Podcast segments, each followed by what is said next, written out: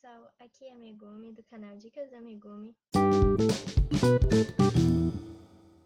No nosso podcast anterior, nós tivemos a presença dos empresários da Mestre Cuca, contando mais um pouco sobre a história deles e sobre os produtos deles. Depois desse podcast, eu recebi um feedback de vocês e tiveram muitas perguntas. Então hoje eu trouxe o Matheus, representante da empresa também, Primeiramente, gostaria de agradecer a Megumi pela oportunidade de vir aqui representar a minha empresa, a empresa Mestre Kuka.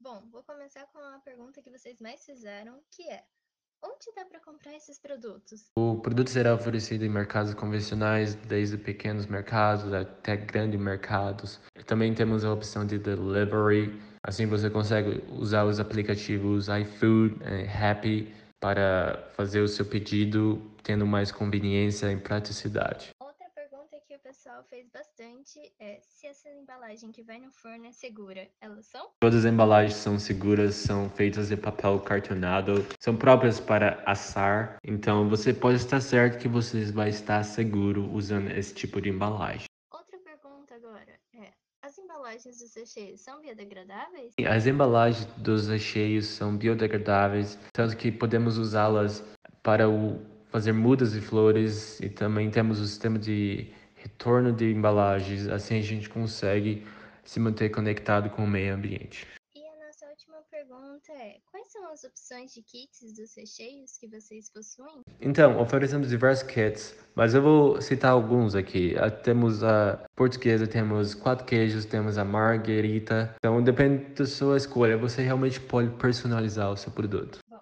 para finalizar, então, gostaria de agradecer a presença da empresa Mestre Cuca, que já participa do nosso podcast já pelo segundo episódio, e por responder as perguntas dos nossos internautas. Então, caso você tenha alguma dúvida, mais alguma informação, você pode entrar em contato tanto comigo pelo canal Dicas da Megumi, quanto também entrar em contato com o Matheus e até com a Manuela, que participou do nosso último podcast. Então, até a próxima!